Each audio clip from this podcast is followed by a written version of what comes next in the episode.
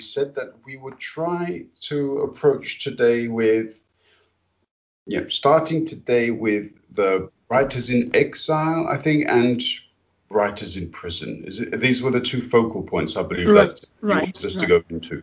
Um, you, you, wanted to briefly talk about uh, the Armenian situation, didn't you?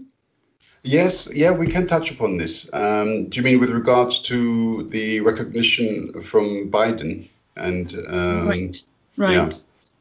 Yeah, yeah. Um, I mean, how how do you see that? I mean, obviously, I can sort of you know add my sort of thoughts to that, but without prejudicing your own, um, it would be yeah interesting to hear what you think about that statement.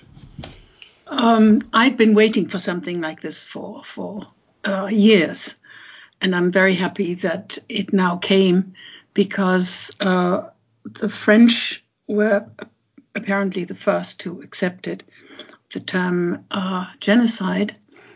Um, before the Germans did, I had talked to somebody in the Turkish department, and they said, "No, we won't do that. We cannot do this." Um, the uh, Armenians uh, were uh, uh, killed, yes, but it was not genocide, and genocide in that term did not exist at the time that it happened. Um, I was very, very uh, defensive about that because uh, that was a cop out. And um, so I'm all the more happy that now it has become uh, worldwide the recognition that uh, the Armenian uh, disaster was was a genocide, and it has been accepted as that as such in uh, in history books and so on and so forth, except in Turkey, of course. Yeah, I mean, this is one of the questions that I've been asked. So, just to essentially, I completely agree with everything that you said there. Um, and being of um, Armenian ethnic origin doesn't in any way, um, yeah, change that. It doesn't add to it necessarily either. Uh, so, uh, I think I'm more than content to hear uh, and to agree with what you said there. People have asked me though, going forward, what this could mean, and I I find it it's a fascinating topic because with the USA recognizing it as genocide after 106 years, yeah, it, it, doesn't change any facts for, I believe, the Armenians because for them it had always been a genocide. There was no need for um, somebody else to tell them that that was the case.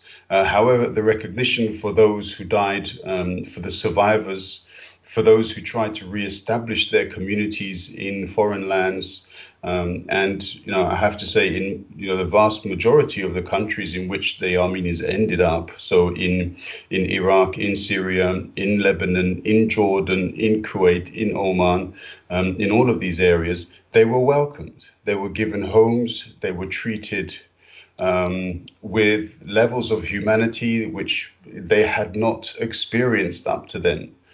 And indeed, I was even shown once a decree from an emir uh, stating that um, it is the responsibility of Arab peoples to take in the Armenians. Um, and you know, this was uh, sort of published at the time. Uh, and, and, so for for Armenians, the the act of recognition by the by the USA is an extremely welcome gesture. Um, and so the question we, regarding what therefore should follow um, is difficult to assess because it is. yeah.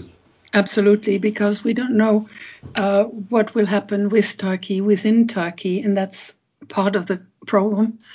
Um, the fact that the Arab countries uh, accepted Armenians had also something to do with their um, enmity or, or distance from the Ottoman Empire and they had been under the Ottoman Empire themselves in parts. So it was, to me, it was natural that there would be a, an acceptance. It was unnatural to me that the acceptance of the term gen- genocide was uh, procrastinated and procrastinated in Western countries, in Europe, and until now in America so I'm very happy that there has been a stone rolled over. Absolutely, absolutely. Um, I mean, we're still hoping for the boulder. Um, I, I, believe that the normality can come to pass in that area uh, once mature politicians on both sides decide to step up and take responsibility for their for their people. Um, and they should engage in dialogue. There's no reason why, after all of these years, there should be no dialogue. Um, and I'm hopeful between this who? will change. Or between the Armenians, between the Turks. Um, and I think there should be uh, a pathway towards recognition by Turkey for the crimes committed by the Ottomans. We're not talking about the new country that was founded by Ataturk. We're talking about the Ottomans. Right, right. And they should recognize this historical yes. fact. But that can only happen with official dialogue with the the the, uh, the, representatives of the Armenian government. And uh, as I said, I do believe that requires mature politicians from both right. sides. And independent politicians, I think, also on the Kurdish side.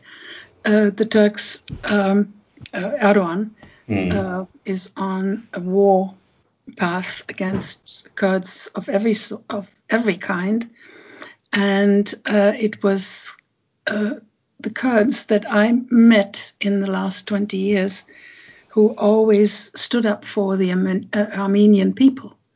Uh, while during the Ottoman Empire, they were among the military forces of the empire against the Armenians. Uh, so there has been a change because the Kurds have now also been on the receiving end of oppression and lack of uh, independence.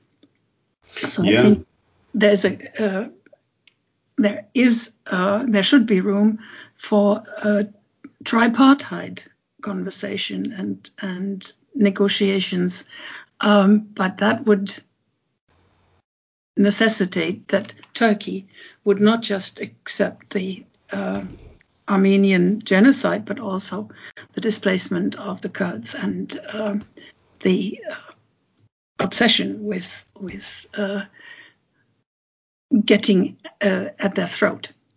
Yeah, absolutely. Um, I mean, as you say, the you know the Kurds were. You've already said it. I'm not going to repeat what you said, but essentially the Kurds were tricked, were conned in those days during the First World War, when they were told by the Ottomans, "If you help us in this, we will create for you that which you have always desired." and they helped them in the the, the, massacring of uh, Armenian villages and assisting in the deportations that followed. And then they themselves were attacked by Ottoman soldiers. They were refused, they were vilified. Um, and this is why these issues continue to exist between uh, Turkish government um, representatives and indeed representatives of the Kurdish communities the Kurds have been unfairly treated throughout um, the Middle East. I mean, it's not just in Turkey; it's also in Iraq. You could say, of course. Um, and you know, there needs to be, excuse me, some kind of resolution uh, to the, the the Kurdish question.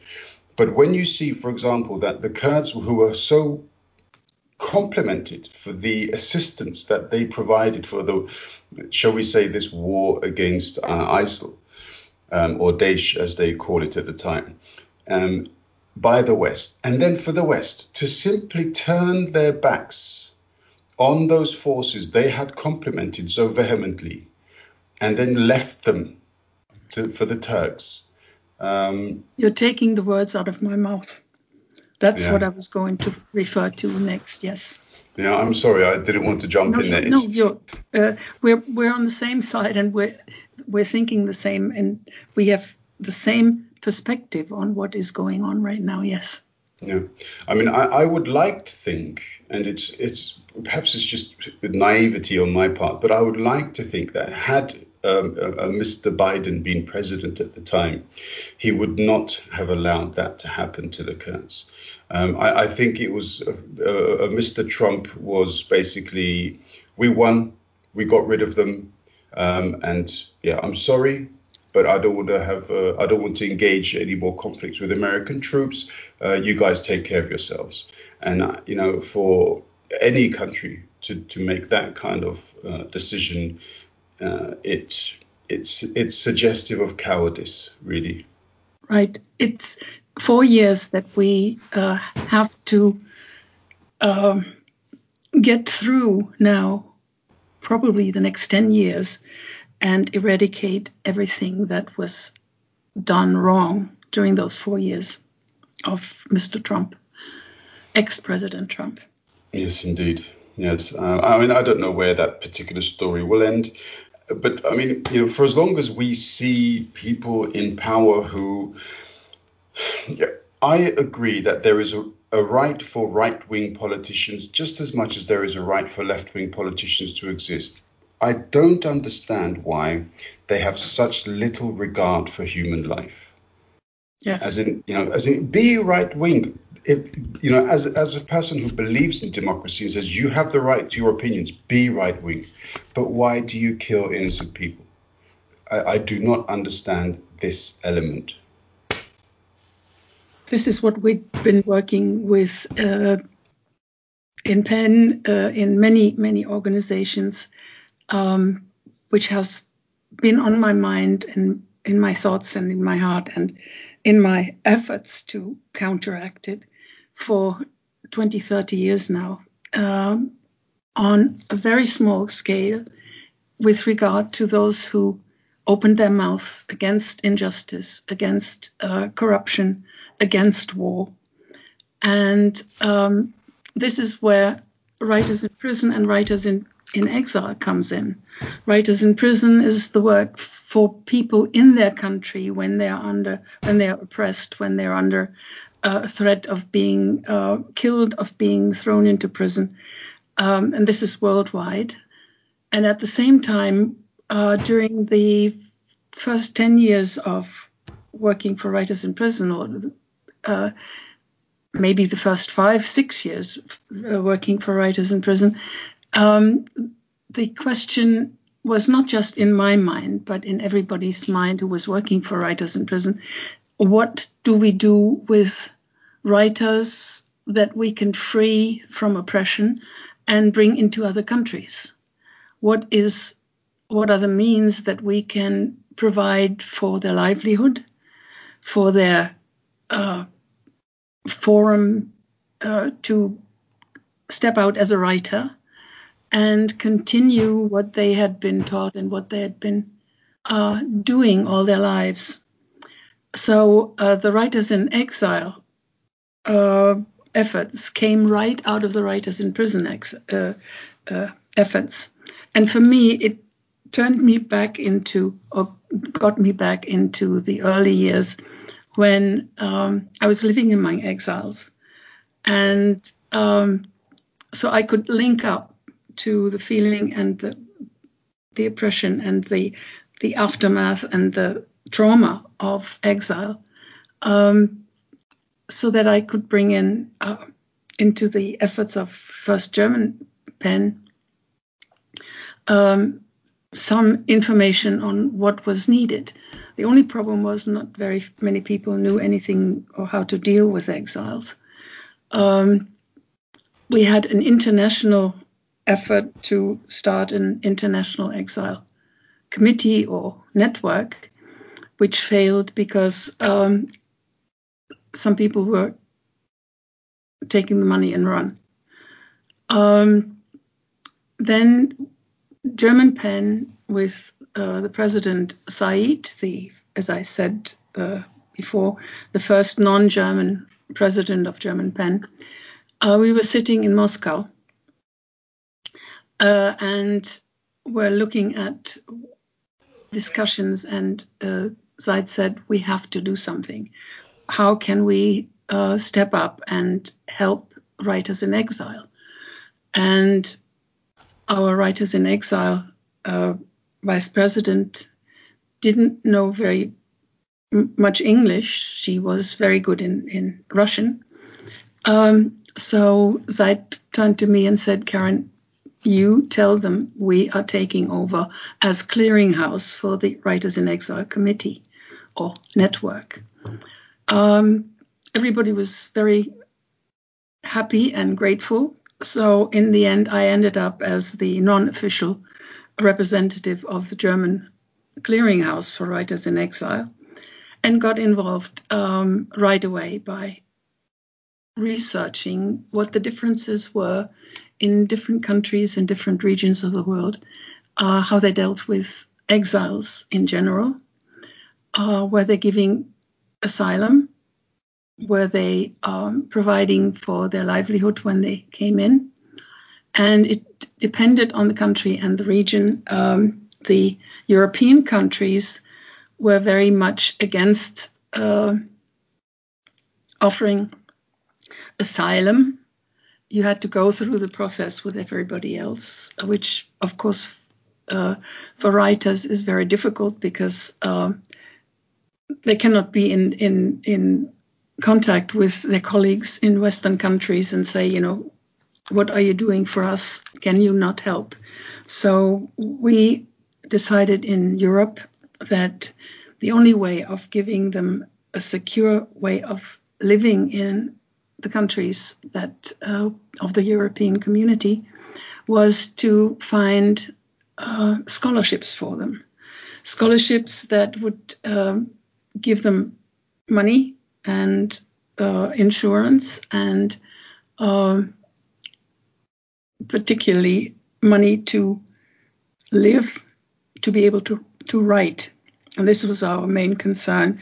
Of course, we couldn't do it for umpteen hundreds and thousands of people, but um, German Pen was lucky. Uh, we got uh, money from the government for six scholarships in six different cities, um, so that we had uh, a network of uh, people who we uh, dealt with, and in every one of the cities, we had to, someone to take care of them to go to the official through the official process of registering them and finding a place and finding uh, later ways of getting them on a podium so that they could present themselves as writers, which of course is very difficult when there is no connection between the languages. Um, people who came from Iraq, of course, didn't know German, so we had we needed translators. We needed um, we needed people to understand what was going on in in an exile, uh, in an exile's mind, particularly in a writer's mind. And I was thinking of uh, the research I'd done on German exile in the United States. And uh, there, the general feeling was the older people would never learn the new language. It was only the younger people who had a chance of writing in the language of their host country.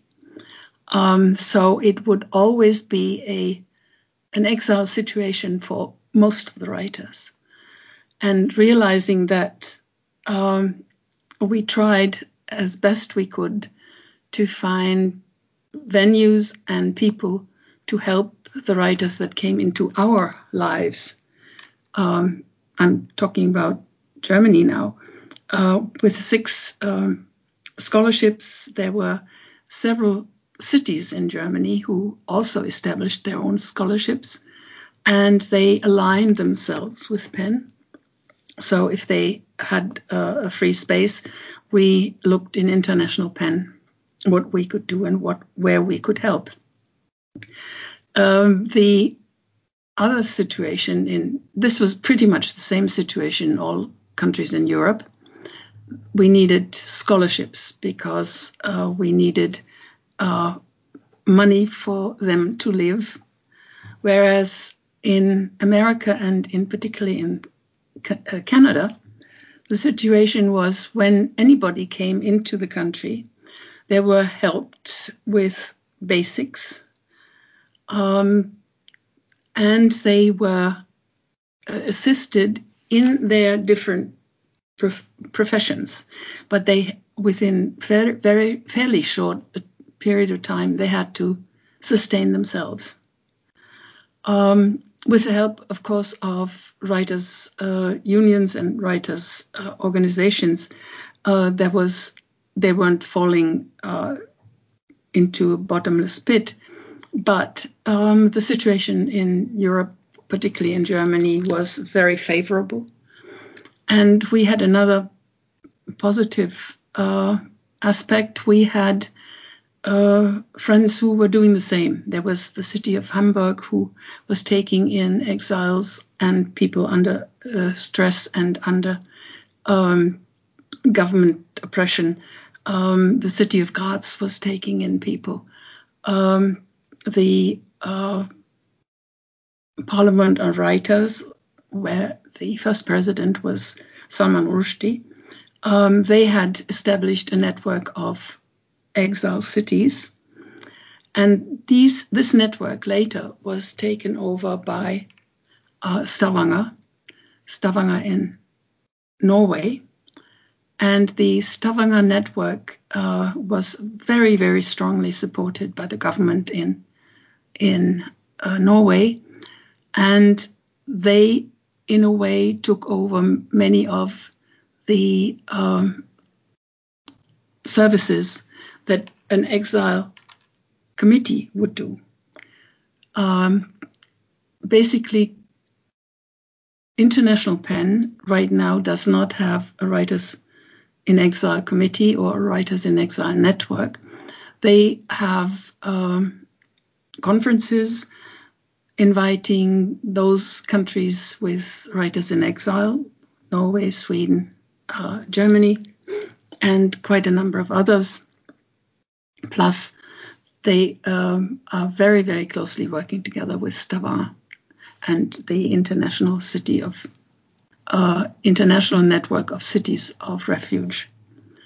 Um, those were the efforts that came parallel to the writers in prison work, and it worked very well because we could network with the cities and countries um, working for writers in exile because they were also in a way right uh, working for writers in prison. And uh, it was easier than when i began um, to find international connections and find international support which as i stressed over and over again is the only thing that really helps because uh, we need the strength of the voices of freedom to convince anybody and to convince uh, oppression, uh, to convince countries uh, of, of, oppression um, that they should uh, give writers the freedom to speak their mind and uh, see to it that freedom to speak, freedom to write, and freedom to publish are, are maintained is something that they won't do anyway, even if how, however loud we loudly we scream, uh, if there is no reason for them to do it. And that is the most difficult aspect of writers in prison as well as writers in exile because Writers in Exile also depends on getting people into the country. When we had problems, sometimes uh, we had uh, promised a scholarship to somebody in Africa, and we had pro- problems with German embassies to let them in because they were saying once they got in, they will ask for asylum, which was sometimes and most of the times true. But what do you do? You can't just pick those who where you were absolutely sure they'd go back. And uh, in many cases, they couldn't go back; they would have been killed. So it it was always a balancing act, and uh, it remains a balancing act. Writers in prison as well as writers in exile. Yeah, I mean, I find it challenging in some ways to understand because the European Union is very much based upon upholding these uh, ideals of freedom of speech, supporting these democratic principles in other areas. Um, and so, therefore, you know, having these principles means inherently uh, that you will do all of you all that you can to uphold those voices uh, in other cultures, in other languages, to assist them, essentially. Um, I mean, I, I, don't agree with the, the policy of exporting democracy or democratic principles to areas where they do not want them, because I don't think you I don't think you can force freedom, um, you know, upon a right, culture. You cannot. You yeah? cannot. No. It doesn't make sense. Um, on the other hand, if there are voices of freedom within, there must be some kind of peaceful dialogue that can be had with perhaps the government from an official representative of the European Union.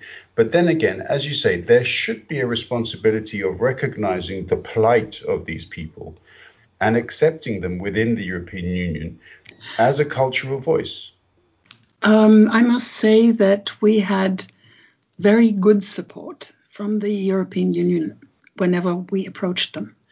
Um, as I had said when uh, during the trial of Orhan Pamuk in uh, Istanbul, there were four people from the German delegation of uh, the European Parliament.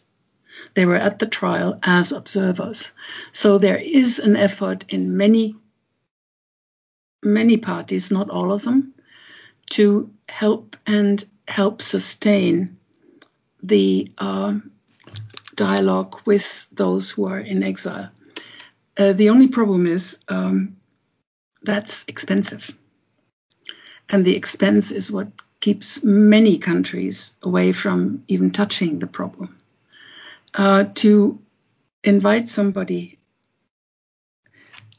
into the European context where asylum is um, is political asylum, yes, but it is uh, asylum on a very, very low level of help. If you have asylum, you are thrown into with the with the lowest denominator of, of employees. Um, what we were trying to do for the writers was to establish their base for being able to continue writing and maybe even uh, while learning the new language, being able to later, maybe in 20 years, um, to approach the public in that country in their own language, which is um, which was a hope. Uh, it's not feasible in most cases, but um, writers need writers are the first who are thrown to prison, um, threatened with death when they open their mouth, and that's the profession of writers is to write, to open their mouth, to look at the uh, society around them, and to point to the um, the things that are missing. Uh, so they are the first victims of oppression, and that helped us, uh, or that uh, led us to feel that they needed special help. And um, to this day, I think a voice that is being crushed wherever, whether in foreign countries or by uh, lack of, of financial or whatever base in the country of exile, uh, is a voice lost. So my feeling is that we should still work on both fronts, but to um, provide somebody with uh, a livelihood, particularly when they have come with wife and children. Uh, they need uh, an apartment, they need furniture, they need uh, insurance, particularly uh, health insurance, they need um, ins- household insurance, and they need some money to live on because they cannot provide for themselves. The publishers that they had been dealing with, if they had had any, and it many had paid for their own publications, Um, they're gone. They cannot. They can reach them better now than uh, writers about uh, 50, 60, 70 years ago. That's true. But the contact of an Arab writer to a Lebanon uh, publisher uh, is is very uh, limited, and this is true for other uh, countries. The support for writers in exile is, as I said, expensive. It should not be too expensive for us, rich countries. Um, it is um, very helpful what PEN and this is since that is the the organization I was most familiar with, what PEN is doing in many many areas to help them get out of the country of oppression or stay in safe places in their country or come to Europe or come to anywhere outside um, is possible. And some countries, some people, some uh, colleagues had wonderful ideas of getting money to help writers in prison and writers in exile. And I think we should, we are, we are intelligent, we are creative people. We should think about a thousand ways of supplying what is needed for those who are in, in exile and are under oppression because it may happen to us one of these days. Yeah, a, a very you know, an important point to raise. Um, out of curiosity as well, the the writers, for example, that come to countries such as Germany, um, are they united with the communities of these, the ethnic communities of these countries? I mean, so for example, if you have a Kurdish um, author who has escaped persecution and who arrives in Germany, uh, would this writer have access to the local Kurdish community? Would they want to have access? As in, there would be a relation. Okay. It, it, of course. Uh, the problem is people who come into exile are very, very cautious as far as political alliance uh, is concerned. And a Kurd who comes from uh, Turkey may not necessarily be uh, um, very happy about uh, aligning himself with a Kurd who is close to the PKK or any other organization. So it's a political question. Many people who come uh, find ways of uh, getting together with with their own, with with people of their own country and their own culture, particularly. Um, in some cases, um, they didn't want any contact. So um, their contact was or stayed outside of the realm that we could uh, get give them access to. Uh, and so they had to fend for themselves. But in many cases, um, these, I would call them former exiles, who were helped through these programs. There's a very strong uh, Bangladeshi element who are working for uh, against oppression and for freedom in their country, and they're in Europe. Uh, stayed in Europe, connected themselves with like minded friends. And you have that as one example of many. So the hopeful and the positive aspect of it is not just that those writers uh, add to the liveliness, the colorfulness of our culture, which is something everybody forgets because you know they're strangers. How how can they serve us? They are part of international culture. We are part of international culture. The the cultural movements are getting in part away from nationalistic or uh, ethnic cultural movements, uh, while the the ethnic culture should be maintained. The access through literature is multifaceted and it's worldwide and should remain that way. Yeah, absolutely. I mean, the thoughts that certain cultures possess, which go back centuries or millennia, um, you know, cannot simply be dismissed on the basis that they were originally pronounced in another language. The, the value, as you say, the beauty, the intrinsic importance uh, of, some of the uh, the meaningfulness of, of, these terms of these stories are, are wonderful. I, I, I, came across a, a, very simple sentence not long ago, um, and I believe it was um, an, an, old African proverb that says uh, it takes a whole village to raise a good child, yes. and I mean for me the the meaning, the depth of that simple sentence, it, it's very difficult simply to fathom in a superficial way. Is you'd have to sit down and really think about what that means, and it's wonderful as as a proverb. Uh, the meaning of it is amazing. Yes, on so many levels, because it takes a world to shape every individual life.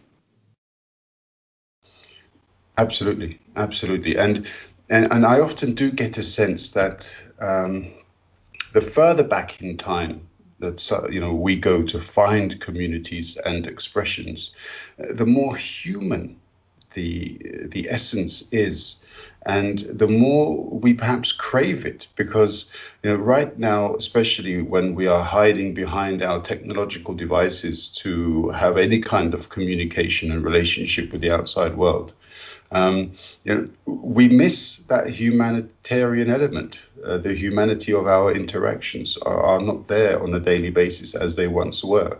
And so the meaningfulness of these uh, sentiments uh, are far more pronounced, I find at least.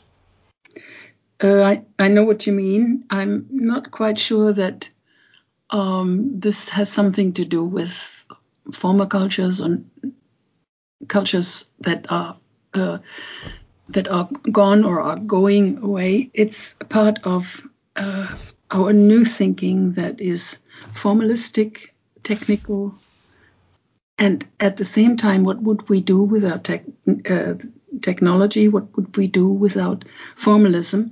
But we should not import it into culture.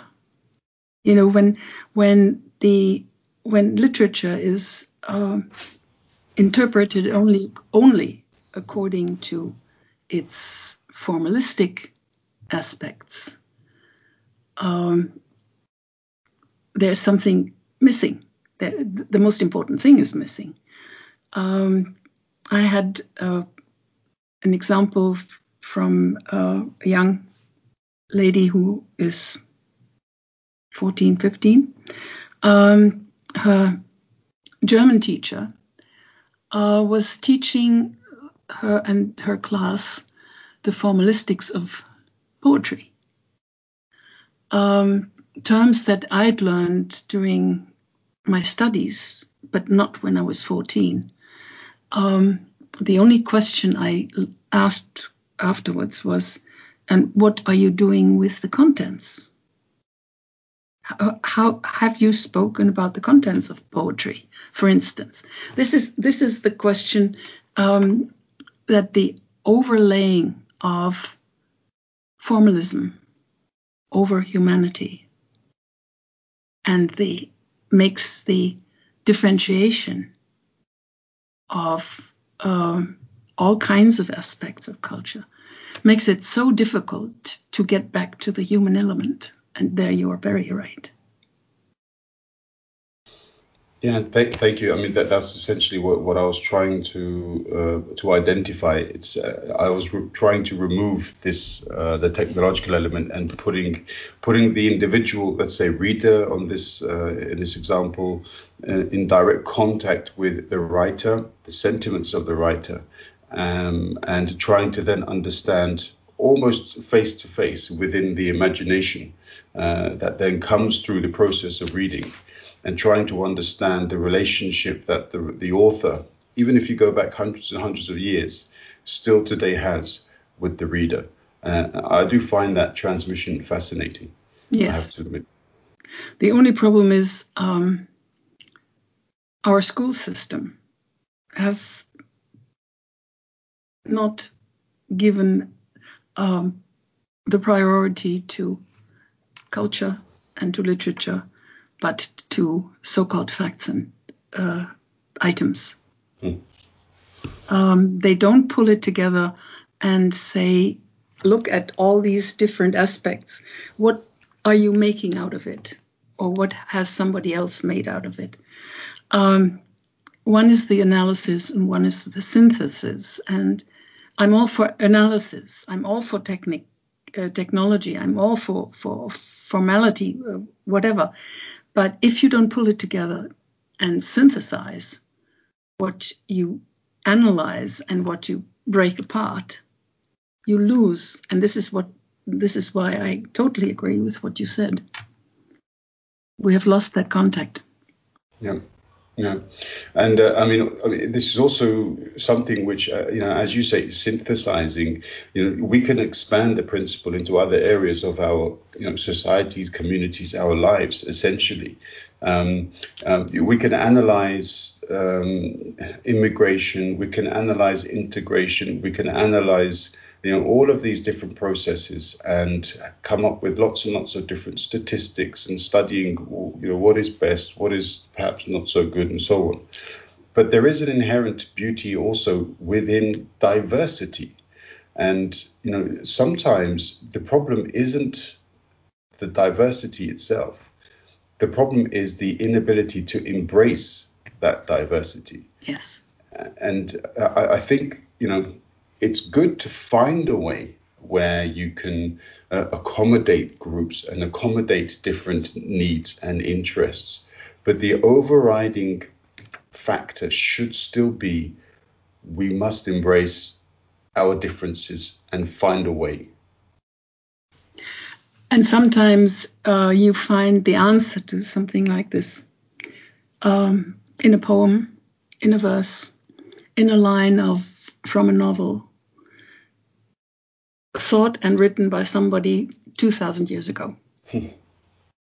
and that's that to me is breaking through the formality breaking through the limitations going breaking through the fractionizing of our world. You break through back to the basics. And i think that's what we should all learn we, shouldn't learn it in old age when when uh, you can't give it to anybody around you anymore. But we should learn it from the beginning. And there, I think the school systems are completely uh, going into the wrong direction, except for maybe the occasional wonderful teacher. Hmm. Yeah, absolutely. I mean, I'm going to make a note of this because education, I, you know, I have a bit of a, you know, a problem with the, the direction of education, and I, I mean, I, I, I want to give education a chance. I want to speak to some people, some current uh, teachers, and see what their thoughts are. Um, but I, would love to go into a bit of a discussion um, about that as well with you uh, in one of our future episodes. We've got so many things to discuss, Carvin. I've made so many notes about what we what we're going to discuss um, in the future.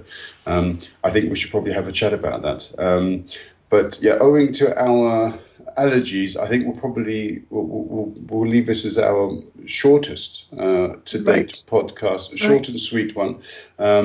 But yeah, thank you very much. I, I do really appreciate the deep sentimentality of the way that you have approached um, your your your work uh, and also indeed the message that you you give out today. It, it has there is a definite strength and power uh, to the message that you give. So thank you for that, Carly.